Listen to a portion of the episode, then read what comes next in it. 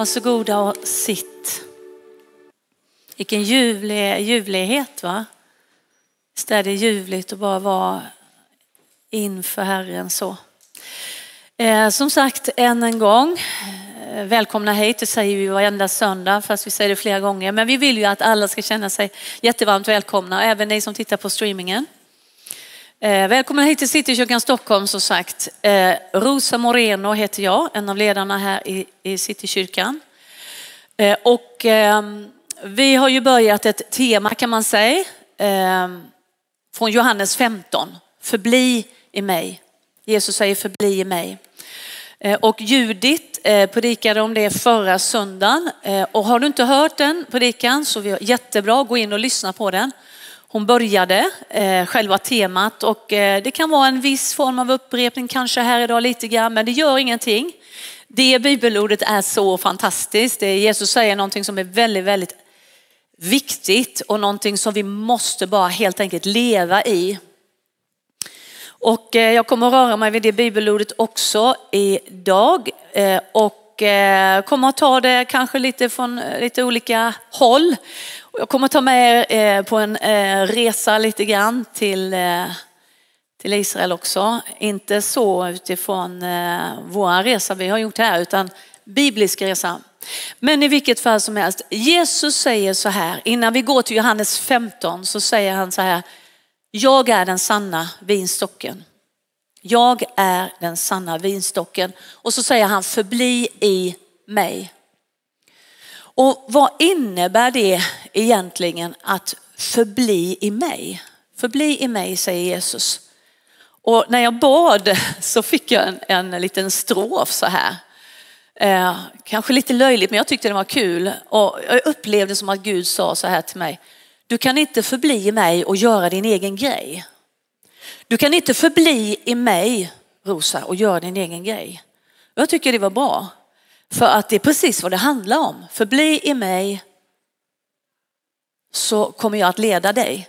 Eh, och vad handlar det om egentligen att förbli i Jesus? Jo, vi har ju pratat om det väldigt mycket. Det handlar ju om att kapitulera och att ge upp eh, vårt eget så att säga. Låta Jesus vara frälsare, låta honom vara Herre. Eh, och vad betyder det då? Betyder det att vi ska bli passiva och loja och bara vänta på, på liksom ingenting, liksom att bara inte göra något. Nej, det betyder inte att vara passiva. Det betyder inte att bli loja och luta sig ner och tänka att nu ska Gud göra allt åt oss. Nej, han gör allt i oss. Men vi ska också göra något. Eh, och det handlar inte om att bli passiv eller loj, men drivet i oss, drivet i oss ska vara etablerat. Det ska vara etablerat i källan med levande vatten. Alltså att Guds eget liv får flöda fram. Och eh, så är det ju att vi som människor, vi har ju en otrolig kapacitet. Vi är ju faktiskt ett mästerverk skapat av Gud. Vi har en otrolig kropp, säger jag som är sjuksköterska. Otrolig kropp, eh, fysiologiskt, anatomiskt. Jag har en fantastisk själ och ande, men vi har ju också ett sjukt häftigt intellekt. Hjärnan är ju helt otrolig och eh, vi skulle kunna göra väldigt, väldigt mycket i vår egen kraft. Och ändå säger Gud så här, förbli i mig. Men vad innebär det? Och att bära frukt, vad säger Bibeln om det? Så innan vi går in i Johannes 15 så ska vi faktiskt backa lite och så ska vi läsa lite grann ur Johannes 14 och vers 27. Och här sitter då Jesus med lärjungarna i övre rummet i Jerusalem och de ska strax gå ner till Kidrondalen till Getsemane. Så säger Jesus så här till dem. Tänk er nu, ni får följa med på en resa. Jag sa att ni ska få följa med på en resa här. Frid lämnar jag efter mig åt er, säger Jesus. Min frid ger jag er. Inte ger jag er en sådan frid som världen ger. Låt inte era hjärtan oroas, var inte modlösa. Ni har hört att jag har sagt det, jag går bort och jag kommer till er igen. Om ni älskar mig, eller om ni älskade mig skulle ni glädjas över att jag går till Fadern, ty Fadern är större än jag.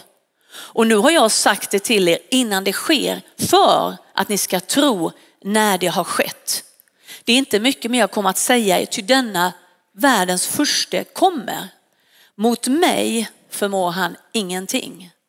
Men för att världen ska förstå att jag älskar Fadern och gör som Fadern har befallt mig, så stå upp och gå, låt oss gå härifrån. Så måltiden är avslutad och de förbereder sig för att lämna platsen.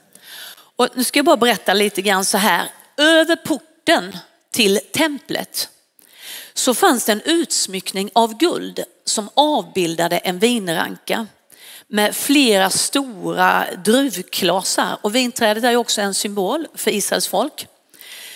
Och påsken infaller alltid i mitten på månaden då det är fullmåne. Så månens sken lyser upp den här porten med vinrankorna guld och de syns och de glimmar. Och Jesus säger då att han är det äkta den äkta vinstocken till skillnad från konstgjorda vinranker. Så vanligtvis på den här tiden då så stängdes portarna till tempelområdet på kvällen. Men just på påsknatten så var det öppet på grund av att det var så mycket pilgrimer där. Tänk nu om det är möjligt att Jesus och lärjungarna tog den rakaste vägen ner mot Getsemane genom tempelområdet. Och i så fall så utspelar sig de följande tre kapitlen i Johannes just på det området då. Och eh, en sak också som var intressant det var att det var även eh, i porten till templet där prästerna stod och uttalade den prästerliga välsignelsen över folket som vi kan läsa om i fjärde Mosebok 6. Karina läste ju den förra söndagen, vilket var jättefint tyckte jag. Hon, eh, hon läste den från fjärde Mosebok 6 där det står den prästerliga välsignelsen. Herren talade till Mose. Han sa, säg till Aron och hans söner, när ni välsignar Israels barn ska ni säga till dem, Herren välsigne dig och bevara dig. Herren låter sitt ansikte lysa över dig och vara dig nådig. Herren vänder sitt ansikte till dig och ger dig frid. Så står det, på detta sätt ska de lägga mitt namn på Israels barn och jag ska då välsigna dem.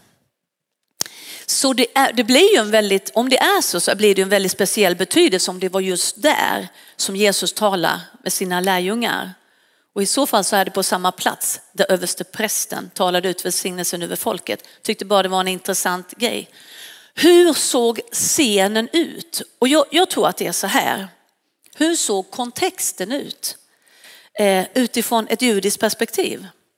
Och jag tror att det finns så mycket i Bibeln som vi ibland behöver liksom tänka in kontexten. Hur såg det ut? Hur var det där? Vad finns det mer runt den här berättelsen som eh, vi kan liksom få en förförståelse för och då blir bilden så mycket större. Olika saker binds samman och så får man en annan helhetsbild. Det finns en bok som vi läser nu eh, som jag tipsar om. Hon har, hon har skrivit två böcker. Hon heter Louise Tvedberg. Den ena boken som vi har läst heter eh, Att sitta vid Rabbi Jesu fötter. Och den boken som vi läser nu heter Läs Bibeln med Rabbi Jesus. Eh, och det är hur ett judiskt perspektiv kan ge dig helt nya insikter när du läser Bibeln. Lite grann sådär bara. En avstickare men en instickare. I alla fall, vi går till Johannes eh, kapitel 15 och vi ska läsa det igen. Judit läste det också förra söndagen. Jesus säger så här. Jag är, Johannes 15 och vers 1. Jag är det sanna vinstocken. Jag är den äkta, genuina. Och min fader är vinodlaren. Alltså han är trädgårdsmästaren. Var gren i mig som inte bär frukt tar han bort. Och faktum är att det här ordet ta bort precis på det här stället kan också betyda lyftas upp från marken för att kunna bära mer frukt. Få en chans att bära mer frukt. Och varför säger jag det? För att det här ordet det står i Johannes 20 och vers 1 när Maria Magdalena kom till graven, Jesu grav och så står det att stenen var borttagen. Men det är det här ordet också som står i Johannes 5.8 där det talas om Jesus botar den lame mannen vid Betesda-dammen. Så att det kan faktiskt ha två betydelser det här. Det är sammanhanget som, eh, som avgör. Men i alla fall så står det och sen så fortsätter vi. Var, varje gren som bär frukt den rensar han så att den bär mer frukt. Alltså så gör Gud något med oss oavsett. Hela tiden. Han gör något med oss hela tiden. Han fostrar oss, han vägleder oss, han skärper oss och han välsignar oss. Och det ska vi ju vara väldigt tacksamma för, att han inte låter oss vara. Han låter oss inte vara, utan han, han slipar oss och håller på att jobba med oss. Så står det så här vers 3, ni är redan nu rena i kraft av ordet, alltså undervisningen som jag har talat till er. Så kommer det här, förbli i mig så förblir jag i er. Liksom grenen inte kan bära frukt av sig själv utan endast om den förblir i vinstocken så kan inte heller ni det om ni inte förblir i mig. Jag är vinstocken och ni är grenarna. Om någon förblir i mig och jag i honom så bär han rik frukt. Vi behöver inte bekymra oss så mycket egentligen för frukten. För den växer om vi förblir i honom. Om vi är inympade i det äkta olivträdets rot som det står, så bär vi frukt. Och så säger han så här, ty utan mig kan ni ingenting göra. Det är ett fullständigt, fullständigt beroende av, av Gud. Och så står det ju då eh, lite tufft här, vers 6. Om någon inte förblir i mig, lever i mig, är förenad med mig, så kastas han ut så som en gren och torkar bort. Och man samlar ihop dem tillhopa sådana grenar och kastar dem i elden och de bränns upp. Och det är lite tufft att höra, det är ett allvarligt budskap. Men så står det i vers 7, om ni förblir i mig, är förenade med mig och mina ord, mina ord förblir i er. Mina ord förblir er. Guds ord är alltid en säd. Det här som, som Gud talar idag, det är en säd. Den sås in i våra hjärtan och där får den bära frukt. Eh, och så står det så här, så be om vad ni vill och ni ska få det. Oj då, det är ju intressant. Be om vad ni vill. Jag tror att det är så här att när vi är inympade och förblir i Herren och hans ord förblir oss så ber vi inte om vad som helst. Vi ber i enlighet med Guds vilja och då kan vi be om precis vad vi vill och Gud svarar på vår bön. Och så står det i vers 8 så här, och det här är ju nyckeln. Min fader förhärligas när ni bär rik frukt och blir mina lärjungar. Det är så vi förhärligar Gud, att vi bär mycket frukt och blir Jesu lärjungar genom att förbli honom. Så eh, Jesus undervisar ju eh, lärjungarna här då eh, i det här eh, skeendet och i den här kontexten. Och så talar han utifrån de bilderna som de kan relatera till. Och det var precis som Jorge eh, predikade för två söndagar sedan så, så predikar han om att vi kan inte relatera till att förlora ett får kanske. Men vi kan relatera till att förlora vår mobil. Och eh, jag tyckte det var jättebra faktiskt för att eh, när han talar till lärjungarna så talar han utifrån deras kontext. Så vad säger Gud till oss då? Jo, han säger stanna kvar. Håll fast, håll i. Stanna kvar, håll fast, håll i. Och jag eh, tänkte på en sak, jag kommer ju från västkusten och jag flyttade från Varberg och hit upp till, eh, till Stockholm och då finns det en stor fästning i Varberg och så finns det en promenad precis längs havet som heter Appelviken.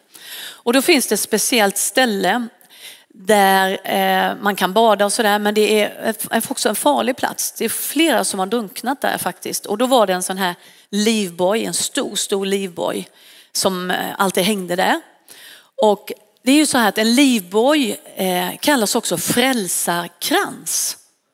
Frälsarkrans. Och jag fick den här bilden för jag har ju hört den här storyn när, när de drunknade där. Det var faktiskt barn som drunknade där. som var och badade i en skolklass. Fruktansvärd story faktiskt. Men jag tänkte på den där livbojen, frälsarkransen. Du vet när man kastar den i vattnet, du håller på att drunkna. Tänk dig Appelviken där, strömmarna drar dig ner, strömmarna drar dig åt alla håll. Men du håller fast i den där frälsarkransen och du släpper inte taget. Du förblir i, vid liv.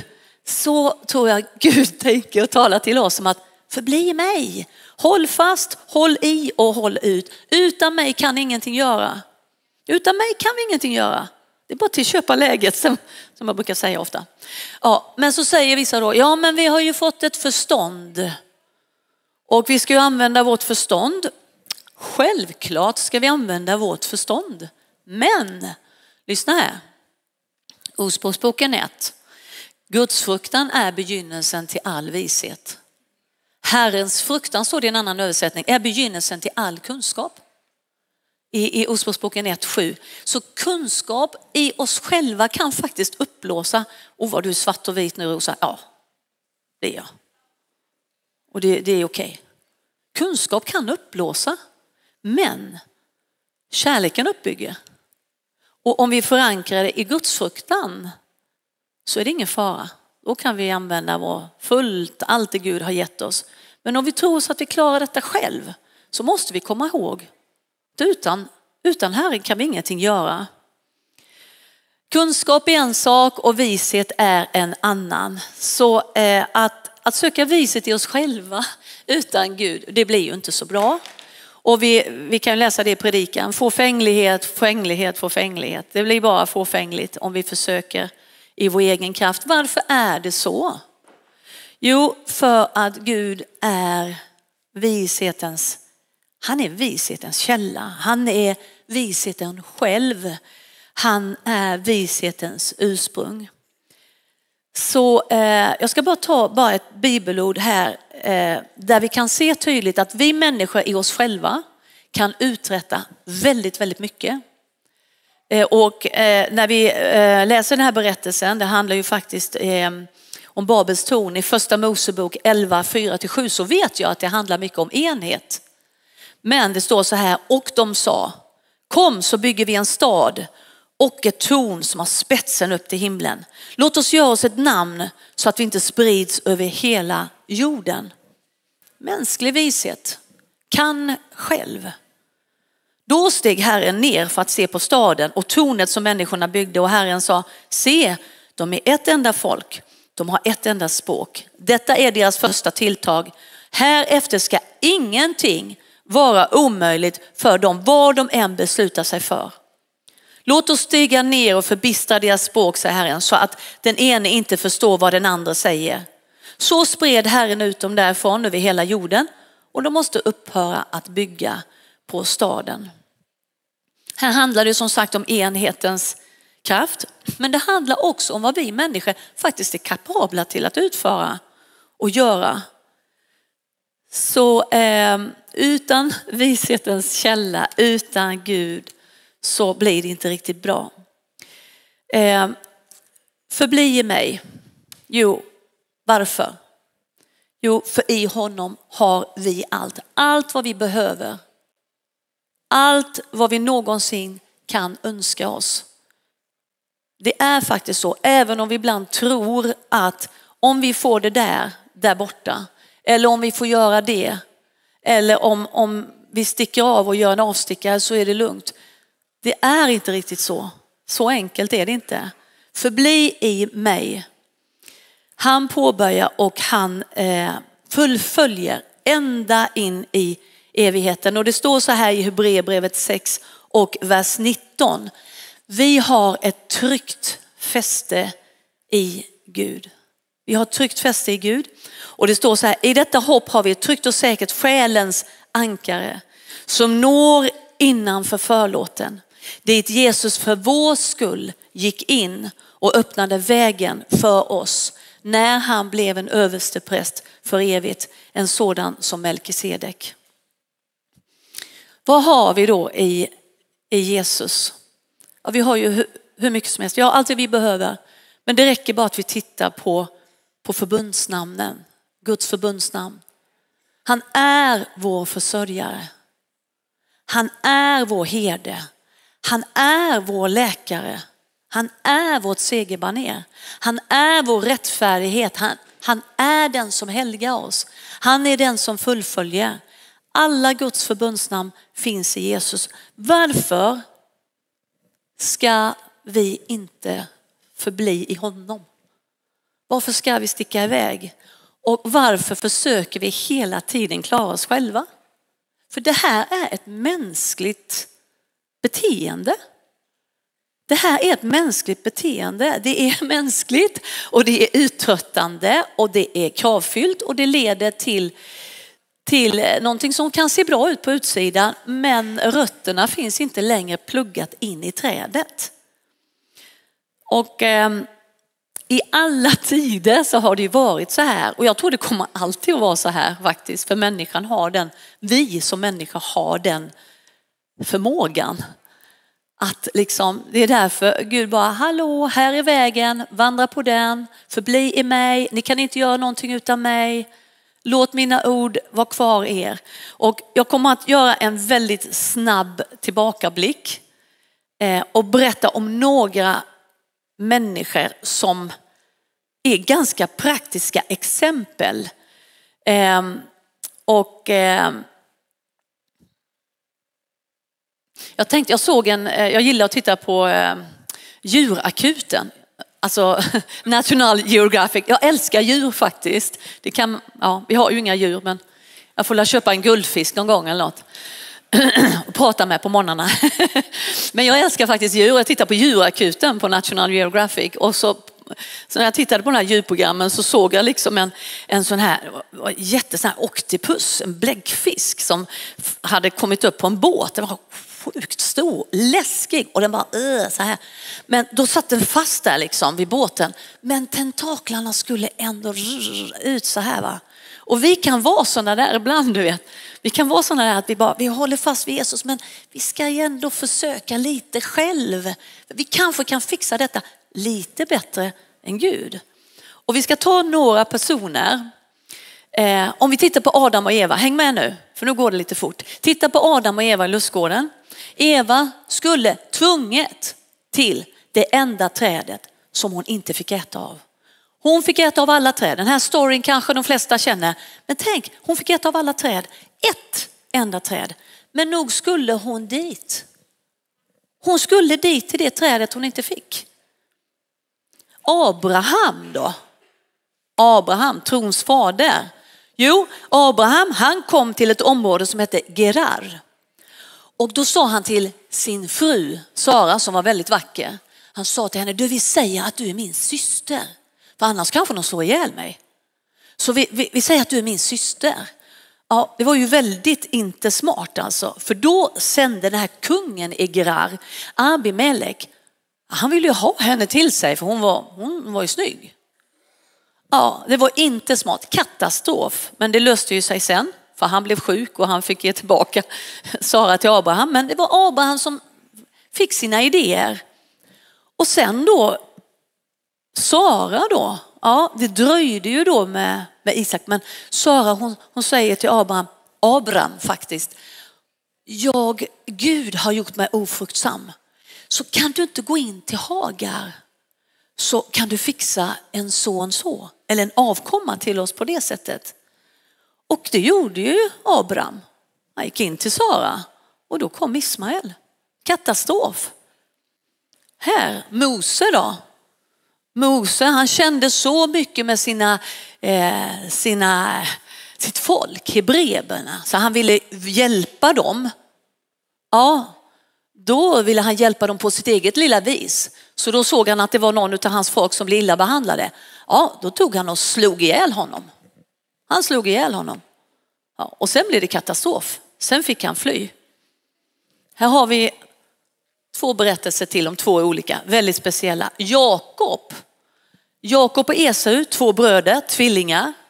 Esau kom först. Han skulle ha förstfödslorätten, alltså sin fars välsignelse. Men Jakob han blåste sin brorsa, alltså Esau, han var en liten så här vildvuxen eh, typ. Så han kom hem och han ville ha lite soppa och så säger han, eh, ge mig lite soppa till Jakob. Nej, men då får du sälja förstfödslorätten till mig. Ja, men det gör jag, jag säljer den och så får jag soppan. Och sen så går Jakob in till sin far Isak och ska ha den sista absolut viktiga välsignelsen. Och så klär han sig i djurhud och så ska Isak välsigna Esau som han tror och så säger han till Jakob, är du verkligen, är du verkligen Esau? Ja, jajamän, säger Jakob och blåljuger sin pappa för sin pappa Isak. Och ja, han får ju välsignelsen men det blir ju lite problem. Den sista som är väldigt, väldigt speciell och unik i sitt slag, det är ju Saul. Han har ju väldigt mycket grejer för sig. Kungen som var smord av Samuel, profeten Samuel. Saul, han, eh, Samuel, profeten Samuel hade sagt till Saul, vänta här tills jag kommer. Och eh, nej, Saul han väntade och väntade och Samuel kom inte och de började skingra sig och, och eh, till slut så kunde han inte vänta längre. Så vad gjorde Saul? Jo, han tog ett offer och han offrade ett brännoffer själv för att han kunde inte vänta in profeten Samuel. Och vad hände då? Jo, Samuel kom ju och så sa han, vad har du gjort? Vad har du gjort Saul? Nej, men du vet att jag kunde inte vänta och jag var tvungen att be om Herrens hjälp och hej och hå. Så där blir det ju när vi människor ska sticka till och fixa till. Tro oss, hålla fast oss så ska vi ändå fixa till det själv. Och det sista som Saul gjorde, det var ju också katastrof. Gud säger till honom, spara inte på Agag, Amaleks kung. Gör slut på honom, gör slut på all boskap och allt. Men ändå så sparar Saul den här kungen och alla de här bästa djuren. Så kommer profeten Samuel och så säger han, vad är det för bräkande jag hör? Jo men du förstår, säger Saul, du vet jag sparade Agag och så sparade jag lite djur av den bästa sorten så att vi kan offra till Gud. Och så säger Samuel, nej, nej, katastrof. Här har vi bara lite exempel på hur vi som människor kan få till det ibland när vi ska försöka göra vår egen grej. Om du inte förblir i mig så blir det så. Eh, ja, så i alla tider så har det varit så och eh, lydnad är bättre än offer. Och varför är det då så svårt ibland att bara göra det Gud säger? Jo, för att det Gud säger kan ibland vara ganska udda. Det, det, kan vara ganska udda. Eh, för Eva var det ganska enkelt. Hon hade bara ett träd som hon inte skulle äta av. Men eh, det skulle ju tvunget vara det. Och så tror jag också att det är med oss människor. Så när vi kan få begär efter någonting som inte är i Gud. Eh, då kommer vi fel. Vi ska vara uppmärksamma på våra egna begär faktiskt. Det är ju genom dem vi faller. Eh, men genom Abraham, de skulle bli ett stort folk. Eh, och, eh, men här kommer tro och lydnad in. Och de blev ju det, men, men han körde sitt eget race. Kommer vi att kunna ha kontroll över allt det Gud säger? Nej, det kommer vi inte att kunna. Vi måste lämna över kontrollen till Gud. Ehm, och eh, ja, vi såg Jakob, han fick smaka på sin egen medicin. Han blev själv bedragen av sin mobber Laban. Han fick jobba i 14 år för att få sin fru Rakel. Så eh, ja, vad hände med Saul då? Jo, genom sin olydnad och genom eh, det han gjorde så blev kungadömet givet till David istället. Varför? För att, Gud förlorade, eh, för att Saul förlorade respekten för Guds lydnad och det är ju absolut nödvändigt för att vi ska kunna liksom leva med Gud och blomstra och växa i honom. Hur är det det här då med att bära frukt? Jo, allt vad Gud skapar och allt vad Gud gör, det bär frukt. Det bär frukt. När vi håller oss till honom så bär vi frukt. Det, det är bara så. Vad är det för frukt vi ska bära?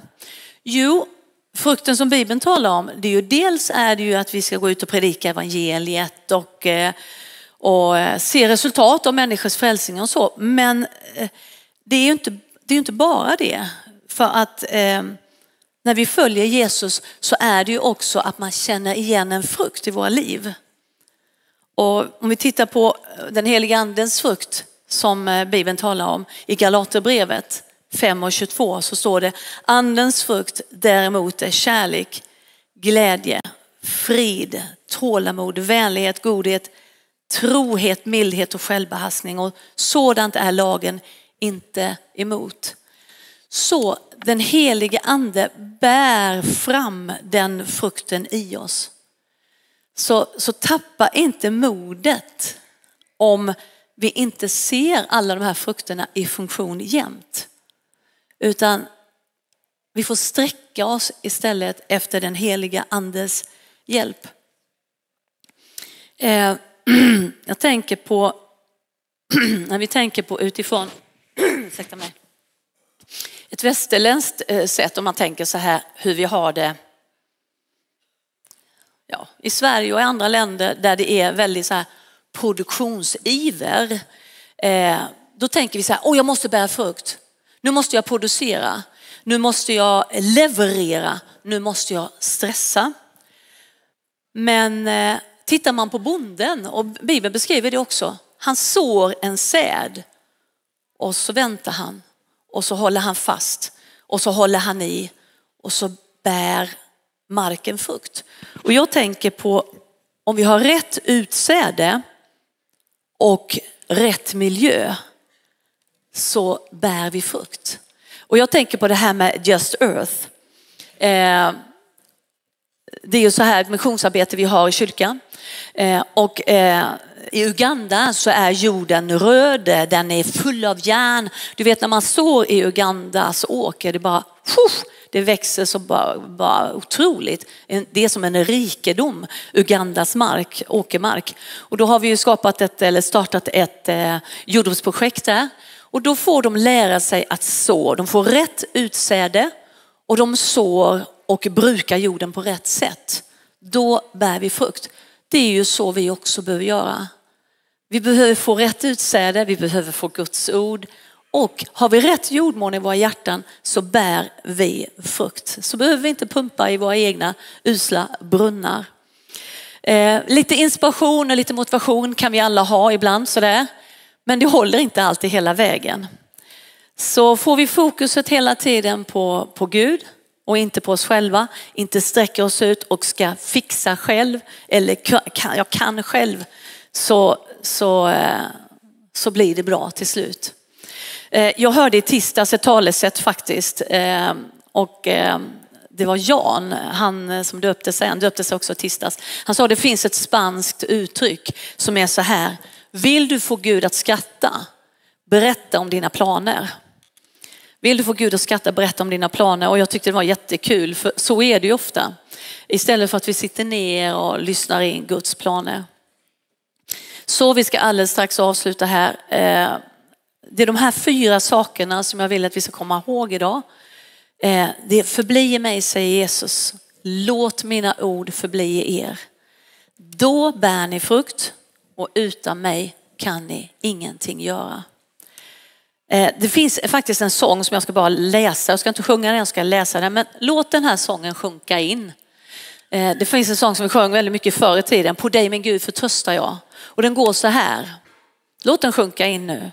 På dig min Gud förtröstar jag, när oro fyller min morgondag. För jag vet att du är trofast emot mig. När svårigheter omger mig så är jag ändå trygg hos dig för jag vet att du aldrig lämnar mig. Är det natt eller dag, Herre på dig förtröstar jag. Varför? Jo för Gud du är alltid nära mig. Ingen förändring finns i dig. Du är densamme igår, idag och i all evighet.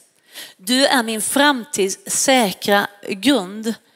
Du står fast vid ditt förbund. Min klippa är du, allsmäktig Gud.